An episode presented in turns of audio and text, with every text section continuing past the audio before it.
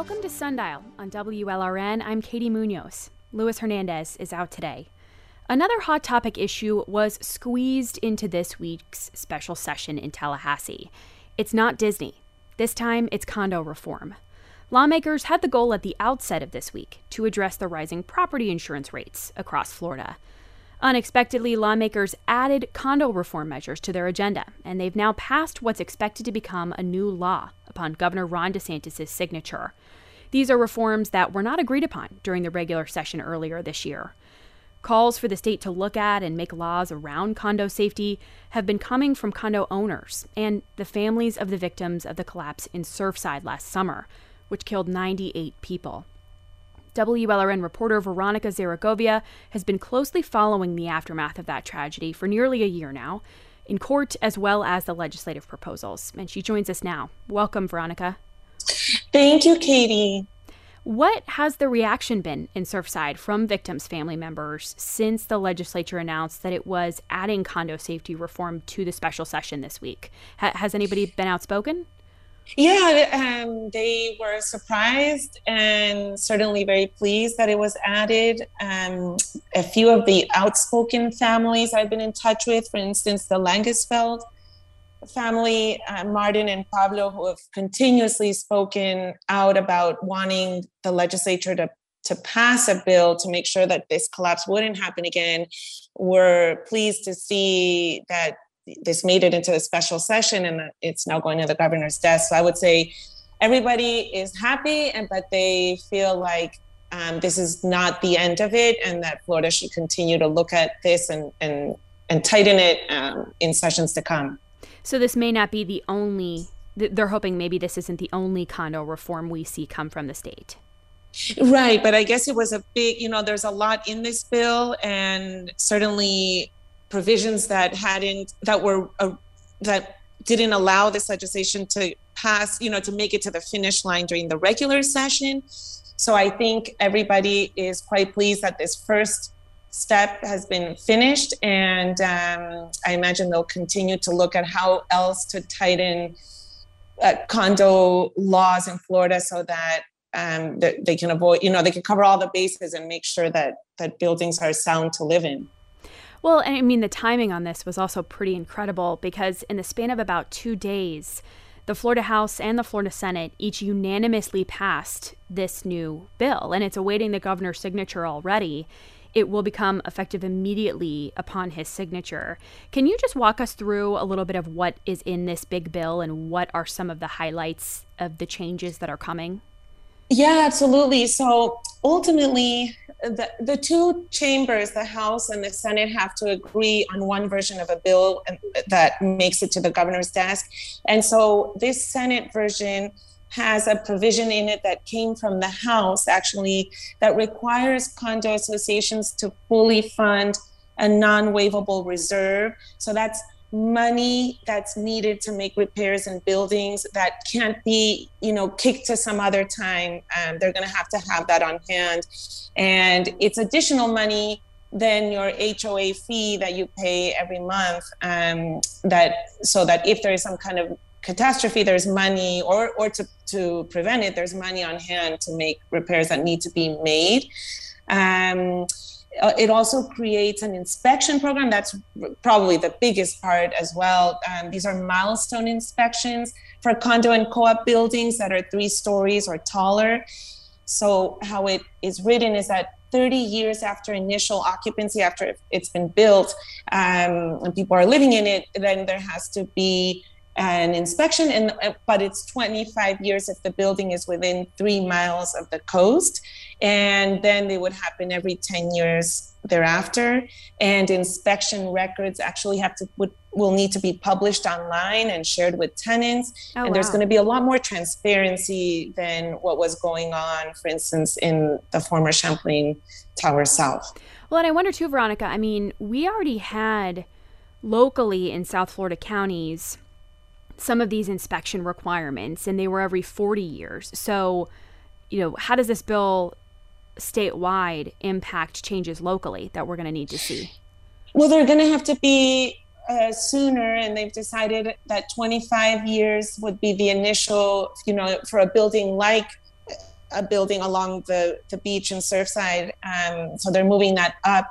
And we have a, a very uh, unequal situation in Florida. And really, it's in South Florida, for instance, you have Miami Dade and Broward counties. And then some individual towns or cities have passed, for instance, Boca Raton and Surfside have already agreed to make their inspection process sooner than 40 years and then other parts of the state don't have any such requirements and so now it's going to be across the board we have you know a lot of a lot of buildings that are were built in the 80s during this um, real estate boom and that really need to be closely inspected and I wonder, hearing you talk about, so this bill changes the rules around the kind of reserve funds that condo associations are required to have, and then it's gonna it's gonna create um, requirements for inspections sooner than what we've got on the books right now.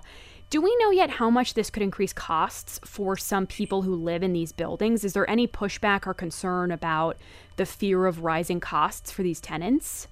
Uh, that's a great question. It's, it's going to depend on the building. Certainly, you know, how many tenants or how many, sorry, how many condo units are in a building. And because everybody shoulders some of that responsibility. So if you live in a smaller building, you're probably going to have to, I, you know, this is also, I don't want to misspeak, but it's, it, it will depend. There's not going to be a kind of uniform um, reserve amount that you'll have to be paying. And it's, it's definitely, I mean, this was this, the the point that that um, held up this legislation in the regular session. It's ah. this requirement for people to pay more. We have, for instance, so many re- retirees living in in Florida, and it's not easy when you're on a, uh, you know when you're retired to make these payments. I think that will be um, that it's just not going to be easy for everyone to make the payments. I, I, we might start seeing. I had spoken to an insurance expert. I mean, these are these. This is all tied together with the problems we've been having in Florida with the insurance market because without requiring that that an inspection process happen or that buildings have their reserve money on hand, then insurers see a lot of risk, and that makes also it's very expensive. You have to have insurance to get a mortgage, for instance, and that's very expensive. That could be expensive too if there's no regulation like this um, on the books. And so it's going to maybe seem like you have to pay more, but then maybe your insurance, monthly insurance might um, become less because now the, there's less risk. It's so new, you know, so I, I'm not an expert on on that side of things but um, but it makes sense that they're tied together like that and hearing you explain yeah. that really helps in a visual sense of imagining somebody who's on a, perhaps a fixed income living in a unit and then they get slapped with a special assessment that will increase their monthly payment significantly it's it all understanding the bigger puzzle helps here. yeah and that transparency part of this and when you're looking let's say people who haven't yet bought an, a condo and at least now they're gonna it's gonna be very clear like what has to be done how much you would be paying and i think that that will also help for prospective buyers as well. But i mean certainly it's going to be challenging for people who already live in their units and um, we'll have to see. I think there's a i've been told by an insurance expert that maybe um, some some seniors will decide it's just too expensive to live here. And so unfortunately, we'll have to see what what plays out um, in that respect. I'm speaking with WLRN reporter Veronica Zaragovia. She covered the condo building collapse in Surfside last June, and since then, she's closely covered the aftermath in the courtroom and in the legislation. We're talking about the legislature meeting for a special session this week and adding condo reform measures into their agenda midweek. So you can read more about the the proposed legislation that's been signed by the Florida House and Florida Senate and how they would impact people living in condos over on our social media. That's at WLRN Sundial. Veronica, what has been the response to this bill from victims or just people living maybe in beach condos in the Surfside community or up and down South Florida's beaches? I think people feel relieved to know that after this harrowing disaster that happened so close to many of us here in South Florida that the legislature passed it and that the governor is going to sign this into law, I mean, everybody wants to feel like their home is their safest place to be.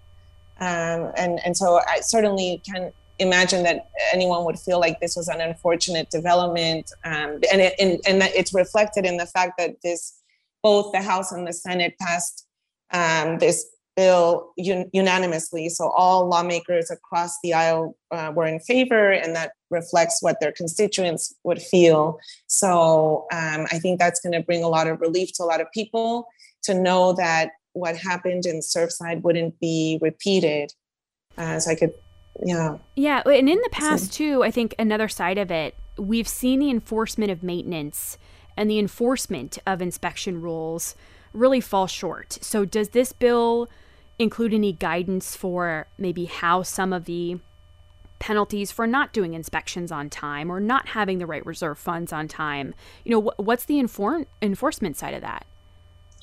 Yeah, I think there definitely will be. I mean, there is like a, it's there will be enforcement enforcement of um, the inspection process, and I think this way it'll avoid because a lot of what um, the holdup went eh, from the association at the Champlain Tower South. Um, you know, some people maybe were taking a little longer to make their assessment payments. Um, there's just a lot of fighting that was going on, and I think this will help to eliminate a, a lot of like what goes on in associations um, because some some unit owners might not want to make payments or might not be able to make payments. I think there's this might get a lot more organized and um, leave it less up to like the fighting that might be going on behind the scenes. So I think that will help in that respect.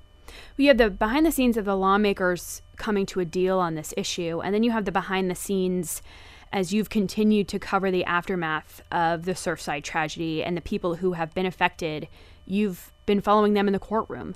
And I'm curious, thinking about some of the settlement news we've seen, what is the latest from this week that's happened in court? Well, a lot's been happening in court uh, this week. They the the economic loss claimants, the people who survived the disaster or the collapse but uh, lost their homes, their condo units, they made a request after the families of the 98 victims um, had reached had received you know they they their attorneys were able to reach a nearly $1 billion settlement. They made a request for some more funding especially now that the um, property has been officially sold. And so Judge Michael Hanzman listened to that in court this week and agreed to increase their settlement from 83 million to 96 million and that 96 million is what the aggregate units like what an, an, appraiser had valued all of the units together in a court process after the collapse and um, still, some of the owners are not happy and think they could have gotten more. But they're certainly they've been they have all any any condo owner that I've spoken to feels grateful that Judge Hanzman made this boost in their settlement, and then as well he um, explained what happens next with the families of the victims in terms of the process ahead for them to file a claims form that would then um, make money available to them from that $1 billion settlement. And when will families of victims from this collapse start to see some of those settlement payments? I know folks had been seeing, you know, large numbers than headlines, but when will some of that money actually start to get to the people impacted by this? Right. Well, what Judge Hanzman has said is that starting at um, in very early August, he's going to start having hearings throughout that month to hear from family members who wish to talk about their loved ones who died in the collapse. And they don't have to. They could just file the claims form. And then he's going to start mm, like deciding on those allocations um, in August and in September. His goal would be for the families to get their payments in September, and the condo unit owners would also receive their payments this summer. And uh, so that's the next process involves you know listening to the family members and then making those decisions on how much each family would get yeah have there been more conversations about how that money from these large settlements is going to be divided up amongst all of the people that need need it yeah, so by law, the way it works in a situation like this one, where the the, the money is not coming from donations the way it did after the the Boston uh, marathon bombing or the Pulse shooting. Uh, when it's um, in this process like this, then what they do is that they decide based on, for instance, whether the victim was a primary provider financially of, of a family um, was the victim uh, a retiree who no longer, you know, was earning an income? Um, was it a child? Was the person a nanny or a doctor? I mean, it's it's a very difficult discussion for for some people to to process because I mean, it. Some family members have told me it's really demeaning to to to say because my loved one was retired that they're not worth what the doctor was earning. And um, that's uh, an attorney has explained to me that basically what they need, what the judge will be doing, and the um, administrators of the fund, they're two a former uh, retired judge and an attorney who are administrating the $1 billion, they will be trying to make their best guess uh, as to what a jury would have awarded each of the claimants had this gone to court um, and that process was avoided by reaching these settlements. So it's it's it's exactly what happened after 9/11, and um, a lot of families find that process pretty difficult.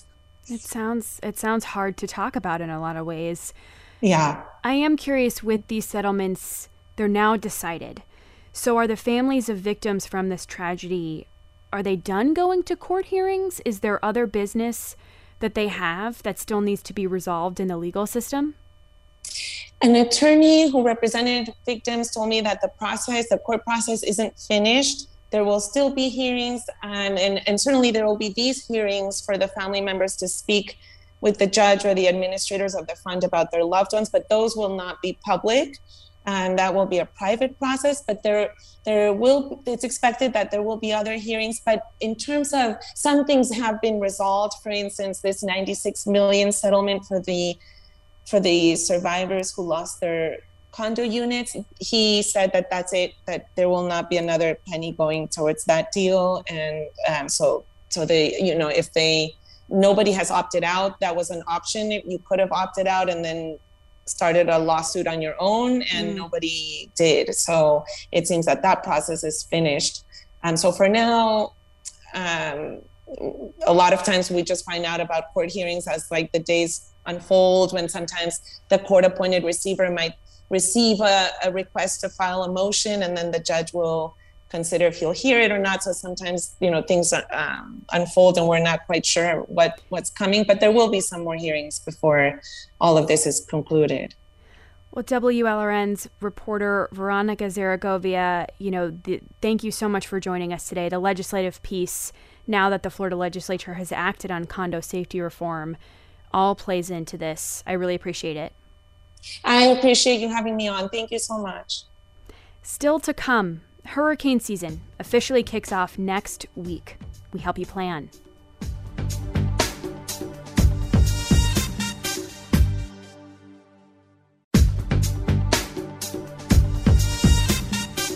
Welcome to Sundial on WLRN. I'm Katie Munoz. Luis Hernandez is out today. Forecasters came out with their official predictions for this year's hurricane season. Hint, they're saying it will be above average. Again, this is the seventh consecutive season predicted to be above average or above normal. Should that change our definition of normal for storms in South Florida? Joining us now to talk about the types of storms to expect and the factors that contribute to these forecasts is WLRN's environment reporter Jenny Staletovich. Jenny, thank you for joining us. Hi, Katie. Thanks for having me. The National Oceanic and Atmospheric Administration Atmospheric Administration, there you go, or NOAA, it's easier to say, they're saying that we can expect another above normal Atlantic season. So, can we just start sort of start off here and understand what is a normal season? What would a normal season look like? Sure, I'll try. so, so in a normal season, we would have 14 named storms, seven hurricanes, and six major hurricanes with the wind speeds over, or a Cat 3 over 110 miles an hour. Um, and I will say that normal, that um, average season was just adjusted last year. It had been 12 named storms and six hurricanes. They go through every 10 years and they look at the the, the, the record and what's going on and make adjustments if needed. And so last year they adjusted it up. So experts have already adjusted what our new normal for storms kind of looks like. When they say that this year is going to be another above normal or above the new normal, how many more storms are we predicting here now? What's what's on the table for 2022? So so they give a range just because you know there's a lot of lot of factors that go into this. So they say the range for this year they're calling for 14 to 21 named storms. So you know 14 if we only had 14 would fit it into a normal season. However within that range they say there's like a 65% chance that we hit the above normal mark so that we'll have more than the 14 named storms. And you know can we just call it a scientific guess or is the prediction more reliable than than a guess here? I think they would prefer a prediction because they put a lot of effort into building models and looking at all the factors. And this is not just a guess by any means. There are, um, you know, they, they, they, they look at uh, conditions now. They look at that at, what historically happened in hurricanes when conditions were like this. Um, they, if you want me to now, I can get into all the things that they say are, are driving this this forecast for for an above average season. Yeah, let's take that one at a time. So, what are some of the reasons that they think this one is going to be really above normal? Right. So, for one, we're having a lingering La Nina, not an El Nino, but a La Nina, which um, creates drier conditions here. And it also has weaker upper level winds. Uh, an El Nino uh, produces higher uh, stronger upper level winds that can basically knock down hurricanes. So we're always happy when we see an El Nino, but this year that La Nina is expected to, to linger uh, through the season. Um, the other thing that they are expecting is a busy uh, monsoon season off the west coast of Africa. This is where some of the strongest and most durable or longer, longest lasting storms are seeded um, before they make their way over here. And then the other thing that we are like dealing with chronically is higher uh, ocean temperatures. The ocean's just warmer. Um, and that warm ocean water is the thing that fuels hurricanes as they, they move across the Atlantic or up through the Caribbean. And so those seem like three pretty big factors to to put into one here, one hurricane season. But state officials and emergency officials recently gathered for the the annual governor's hurricane conference. So what normally goes goes on at these conferences?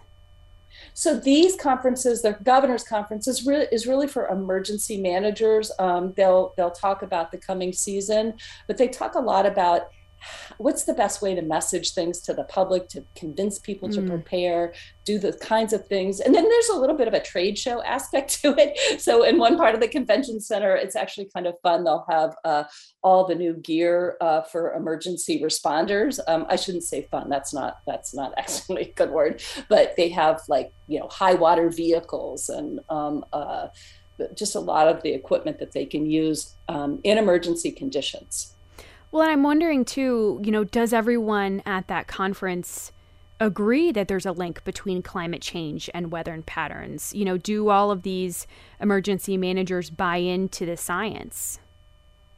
The emergency managers that I heard speak do. You know, I think it's it's it's generally accepted that, that I mean, not generally. I mean, there's there's enough evidence now to know that we are getting um, more intense hurricanes because of the warmer oceans and the warmer atmosphere. Well, and we also know now that thinking about the link between storms and climate change, I know you mentioned higher ocean temperatures. Is it affecting the number of storms and, you know, and or the strength of the predicted storms? Strength yeah, I mean they they think that we are getting, you know, we're getting we're we're bound to get more intense hurricanes um it, you know, just because of the conditions that are factoring into it. Well, and I know you also spoke with the National Hurricane Center director Kenneth Graham what have you noticed about how he approaches his job now compared to when he first got the job? Um, I think it's in his messaging. You know, he they, uh, we forget that that hurricane forecasters are really sort of about uh, warning about emergencies. You know, their first their first goal, their first mission is to you know prevent harm and save lives. Um, and so when you hear Ken Graham talk, it's less about the ins and outs of the forecast and more about convincing people and ways to get that message out. Um, they've actually modernized a lot of the ways that they do uh, the messaging. They I, I, mentioned this in a report earlier uh, this month. They stopped using all caps in their bulletins and and now use you know more easily uh, to understand advisories. Um, they've taken to say social media. They Ken Graham gets on Facebook a lot, um, and during the season, during active storms, you can go to Facebook, and very frequently he'll be giving an explanation of the advisory. Um, sometimes, just as the advisory is coming out, they they do things on Twitter. He said they may even experiment with TikTok. Wow. Well, and I recommend that everybody listen to that conversation. We have it over um, at WLRN.org slash sundial. And it was a really cool conversation to hear the two of you sort of geek out about the new ways to think about all of this technology and how it can hopefully make people safer. Um, I'm speaking with WLRN's environment reporter, Jenny Staletovich. It's been a really busy week for predicting a busier hurricane season. We're talking about what some of the forecasts mean for South Florida as people continue to prepare for the season that, by the way, officially arrives next week. We've got a lot of resources and more coverage as well as Jenny's conversation with Kenneth Graham over on our social media at WLRN Sundial. It was just a good listen. But Jenny, you know, Jenny, there is a debate often since hurricane season arrives next week did Mr. Graham say anything about extending the hurricane season or it coming any earlier than June 1st? Yeah, this debate has been going on for for a while now. This isn't the first year that it's come up and and what they worry about is if so so these early season storms are often weaker they think the reason they're seeing the preseason storms is just because they have better technology to to detect them um, and they really worry about warning fatigue that if they start the season earlier and start issuing warnings for things that um, there has not been a hurricane you know before the season started since the 1970s so we, while we may be seeing more of these storms none of them rise to the level of hurricanes. So i think for them to extend the season and make it start earlier um, you know, I, I, don't think they're convinced that that's that's what they need to do yet. They are starting to issue outlooks earlier, so the information is out there. But when they swing into the mode where they're issuing advisories and you know, and they start the season officially earlier, there's a whole shift within the Hurricane Center that has to happen in terms of how they prepare and, and how they get ready. And and it's also good to remember that when hurricane season ends, like they get a little bit of a break. That's when a lot of the forecasters take their vacation, but then they go back to work pretty, you know, quickly. And there's a bunch of stuff they do during the off season in terms of um, refining their models, especially like the storm surge model, and, and making sure they go, go through and ground truth it. And and and so it's not like they're sitting idle for the you know six months out of the year when the hurricane season isn't happening. Well, and from your conversations, you know, whether it was at this governor's conference or with other South Florida officials, I'm wondering what your overall level of confidence is that we in South Florida would be ready for a major storm if it hits us, you know, another Irma, for example. Hmm. You know, the thing that I worry most about is um, how the public responds to the warnings. You know, they, the Hurricane Center itself, their their accuracy uh, has dramatically improved since 2000 2005. You know, they're they're 40 percent. Their track forecast is 40% better. Wait, I'm getting my numbers mixed up. There's between 40 and 50% improvements in both track and intensity. Um, and so I know that when, you know, I was a kid and when when there was less accuracy, you you get these forecasts and it was always like there was such a range of where a storm could go. uh, that you'd wait until it got closer. Now they're five days out, three days out. They're they're much better at saying where exactly it's going to go. So there's there's no re, you know the public really does need to pay attention to these things. We get new people arriving all the time who maybe don't have as much experience with a hurricane season.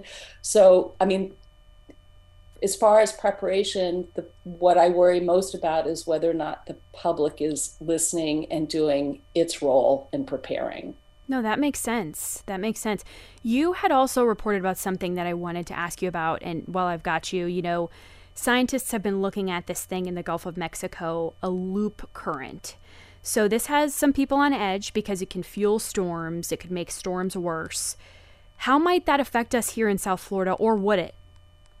So it's the loop current in the Gulf would be really the Gulf Coast, although I say that that it would matter to the Gulf Coast, but Wilma um, crossed the, the loop current in 2005, and we certainly got hit by by Wilma. Just because a storm comes up from the Caribbean doesn't mean it won't make a make a right turn towards towards us and, and cross the peninsula, and we feel the impacts. Um, there, I talked to Nick Shay at the University of Miami, who's an oceanographer who's been studying this loop current for 30 years, and there are a lot of people who are looking at it, and they it is it originates in the Caribbean. The reason why it's so um, concerning when it comes to hurricane season is that it carries warm water hundreds of feet deeper than surface water. We know surface water is what gets sucked up in a hurricane and what fuels it. And what what Nick Shay has said and other folks who look at it know that when a hurricane crosses that current, you know, it sucks off that hot water off the top, and then there's another layer underneath that's hot, and another, you know, it, the further deep that hot water extends, he says that can not only fuel a hurricane, but it but it risks rapid intensification, which is a, a, scary process that happens where over 36 hours a storm can jump categories. When it does that and it's close to land, that can make it really hard for emergency officials to warn people, to give them the adequate warnings. Um, Hurricane Michael, before it hit Mexico Beach, hit Nick Shay says it crossed a a, an eddy that had spun off the current. So as the current moves further north, it bends, and when it makes that bend, it spins off these eddies, and those are these you know swirling pools of warm, deep water, and they move at a really slow pace he says so they can just linger and kind of meander along the coast and um, and and it and he says you know again watching them for 30 years it's something that we really need to keep a close watch on. And again, that's, you know, more concern for the Gulf Coast. But as we saw with Katrina, Wilma, you know, and Rita, um, when when those storms crossed the, the loop current and and that was that was I think Nick Shay called it the trifecta of hurricanes. It was a bad year. Another reason for the public to take the messages from emergency management officials seriously and monitor I, I did want to ask you, Jenny, too, because there, there recently you've covered a lot of hurricane news recently, but there was a, a proposed ordinance from a Miami City commissioner who wanted to prohibit planting any new mangroves or any tall growing plants in order to protect waterfront views. But but the reason I ask you about this is because we know mangroves protect our coastline against hurricanes. Right? What what happened with that ordinance? Right, right. I mean, and that's why I think it was puzzling to a lot of folks. Um, that ordinance was up for a first reading earlier this month, and he, Commissioner Joe Carollo, was the one who sponsored it. He uh, postponed it and said the city manager wanted more time to look at it. I reached out to the commissioner and he didn't respond to me. There are now a couple of organizations, um, Waterkeeper, Miami Waterkeeper, and the Bonefish Tarpon Trust, who have asked people to show up at meetings May 31st and June 9th. Uh, I just checked to see if there are agendas for those meetings and they're not i could not find them yet so i don't know if it's coming back to the commission i just don't know if that's going to be may 31st or june 9th Jenny, thank you so much. Really, all really, really good information. Thanks for having me. Jenny Staletovich is WLRN's environment reporter. You can find more information from her about how you can prepare for hurricane season on our social media. That's at WLRN Sundial. And we would want to know what you want to know about the upcoming hurricane season. What questions do you have? You can stay in touch with us and ask us by text when you join our Sundial Text Club. You can send us any thoughts, comments, or questions by texting the word join to 786 677 0767. Again, that's the word join to 786 677 0767. And still to come, it's Wildlife Thursday. We're talking about a rare orchid. Yes, plants are still considered wildlife. We'll explain that next.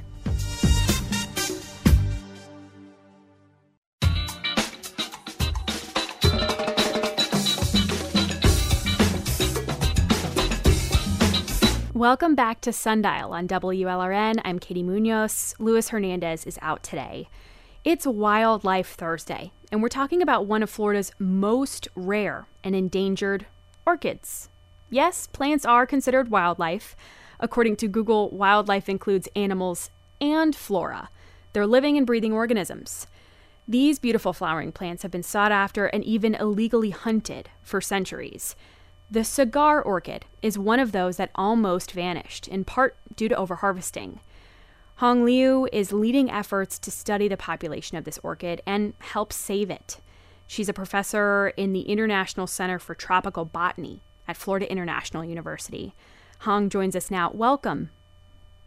Well, thank you for having me and uh, shedding a spotlight on our endangered orchids.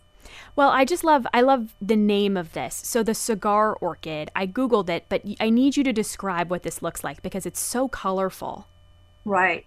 So this is actually one of our biggest orchid uh, in uh, South Florida's landscape, uh, natural landscape. Uh, the uh, the pseudobulb the, or the stem, um, we orchid biologists call them pseudobulbs, are shaped like cigar and each one of them, when they are mature, they can reach uh, one to two foot, uh, two feet long. And because the shape look like cigar, that's I guess that's why where the name came from. And uh, actually, this orchid is also uh, quite um, abundant in um, Cuba, and so that name also comment uh, in that part of the uh, world for this orchid. Wow, that's really cool. I, am curious, can you paint us a picture of just sort of how would I know the difference between a cigar orchid if I'm walking past one and a different kind of orchid? What are the colors like? Right. So, well, this orchid uh, flowers in March and April. And in fact, when it's not flowering, uh, it's quite difficult to spot a lot of times. And you do have to develop your search image for it um, and uh, well, think about you know a, a, a huge cigar and or, or, cow horn. That this is the the other common name for this orchid. And when you walk in the um, say big cypress uh, forest, and usually um, you know the, the stem color is very subdued, kind of grayish color, and it really doesn't stand out. But when it's flowering, its inflorescence or the flowering stem is can reach one meter uh, tall or long and full of uh, hundreds of flowers could be uh, adorned on those uh, flowering uh, stalks. And the flower is, um, how do I describe this color? Yellowish and uh, purplish, not purplish, yellow and um, orange color, I would say. And so it's um, very spectacular uh, looking. And that you will not miss when you walk in the uh, forest in March or April uh, when they're in bloom. Well, so it sounds like the beauty's really captured you, but what is so special about this orchid in particular? Right. So this is one of our, um, well, first of all, uh, I, I, hope uh, a lot of people probably get this idea that we're living in the South Miami is a South in in South Florida in tropical subtropical uh, region. We're part of the Caribbean, and so in fact, South Florida is a hotspot for the in the United States for orchids. Uh, nearly uh, 40% of our United States orchid occur in South Florida, and this really uh, thanks to our location close to the Caribbean. And so the cigar orchid, um, just like one of those 59 orchid species in our region that are uh, on the edge of the its tropical distribution. So, um, and that's why uh, this uh, species, that all the populous tropical orchids that we have in South Florida, are quite important because they're at the northern uh, edge of the uh, global distribution for those orchids, and they actually build the potential for uh, extending northward uh, in you know when the climate change uh, continues. So from that perspective, you know the cigar orchid in our South Florida is very important, but also because the past uh, logging and what you hinted actually at the beginning of the program that you mentioned um, over collecting or poaching uh, at the earlier part of the uh, 20th, uh, 20th century has reduced the population to a very small number. Um, so that's why it's very important to understand its population status uh, currently. And I want to ask you more about that, but but I do want to get a sense because you in particular have spent decades protecting some of the world's most endangered orchids. You're also leading several conservation efforts in southwestern China where the first orchid nature preserve is established. Right. I'm wondering why, you know, what is it about this plant that has touched you? Where is your passion for it come from? Um orchids is a very special group of plants. Um, it actually is one of the most diverse plant family, um, in, you know, in in the uh, plant kingdom. Um, so we have um, what attract me in in China. Uh, their orchids, you know, it, it's very different from the reason that why I study orchids in South Florida. So uh, in, in China, that part of the uh, world, uh, many orchids are being used as medicinal plants. And uh, overharvesting, uh, ongoing, I would say ongoing overharvesting is an issue over there. However, in South Florida, um, where the overharvesting part is has is a history now. However, that legacy uh, pers- you know, the impact of that over collecting in the his in, in, in the past persist. Yeah, and, let me ask you about that because it, you know, the cigar orchid again, it's one of Florida's most rare and endangered orchids. When you mention poaching, you know, who is poaching these orchids and do we know why they're poaching? Well, at the beginning, uh, in the uh, you know 1920s, 1930s, when uh, Florida was first uh, settled, I mean, South Florida. And those plants are, you know, being seen as a house plant and just beautiful plant they want to have in their in their yard. And uh, so they're being harvested that way. Um, and so who are the poachers? Though that is a very com- this is a very difficult to answer question. And there are people who are, you know, really love orchids and which is a good thing. However, um, if you know they take the orchid from a wrong spot or you know illegally, obviously that will have consequence to the population, the natural population uh, of orchids in nature. So that is actually not just a South Florida issue. Uh, you know, it's a global issue that over collecting of orchids, wild orchids, uh, has been, you know, have a great impact on their survival uh, and conservation. I'm speaking with Hong Liu. She is a professor at the International Center for Tropical Botany at FIU. We're talking about one of Florida's most rare endangered plants, the cigar orchid, and they're found in our local swamps. You can find more out about this story and the, see beautiful orchid photos on our social media at WLRN Sundial. Hong, you know, I, the U.S. National Park Service studies the population of cigar orchids in Big Cypress National Preserve, which is right next to Everglades National Park. And Big Cypress is hundreds of thousands of acres. When you've been there, you're looking for this rare flower. It it sounds like you're looking for a needle in a haystack. It does feel that way. yes. However, we do have help. Uh, we have um, very many re- records, uh, anecdotal records uh, in the past decades uh, from park rangers and also park visitors who reported to the park uh, managers about what they what they saw, and so we do have those help that GPS locations of uh, past sightings, and we also have we reach out actually to a lot of um, um, orchid uh, enthusiasts that who hike into those swamps on their own times and looking for beautiful plants, including orchids and cigar orchids is one of them that they very often would like to see. And so we do have uh, reportings from uh, the community. Uh, what, you know, at the beginning of this project starts, um, and um, and those has been also quite helpful. Those leads. When you uh, connected with orchid enthusiasts on Facebook and they came with you and your team into the field, and you kicked off this type of field work in December, I'm imagining the weather's a lot nicer at that time, but orchids aren't flowering then. So yeah. take me there with you. I, I, mean, I'm imagining it's long hikes.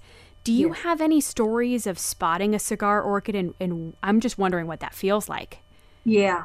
Well, so actually, there is a advantage that starting in the winter time, like December, when the big cypress uh, actually the leaves are all gone, right? So the our the the uh, the big cypress trees are our um, deciduous uh, trees in South Florida.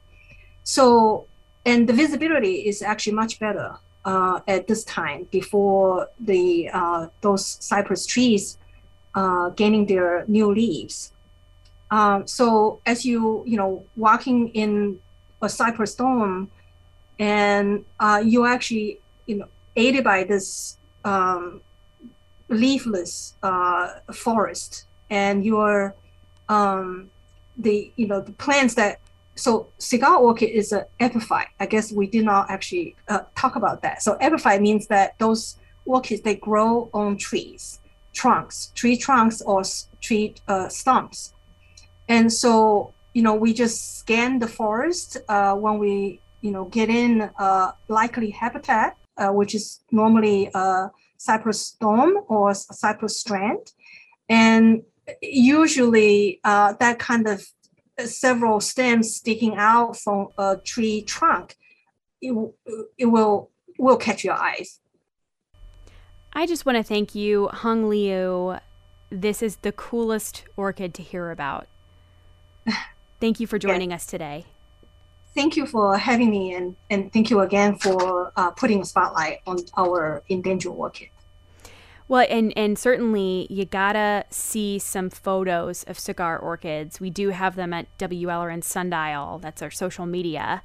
But I, I just want to thank, you know, Hung Liu. She is a professor at the International Center for Tropical Botany at FIU.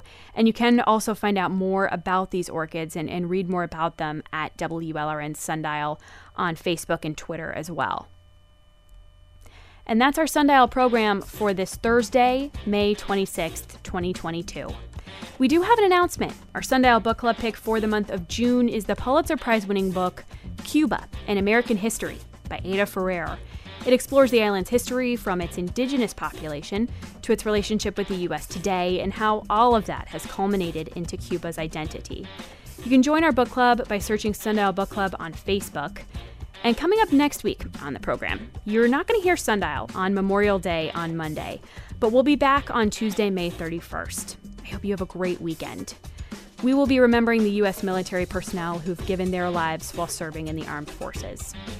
I'm Katie Munoz. Thank you so much for listening. This program is made possible in part by support from Miami Cancer Institute.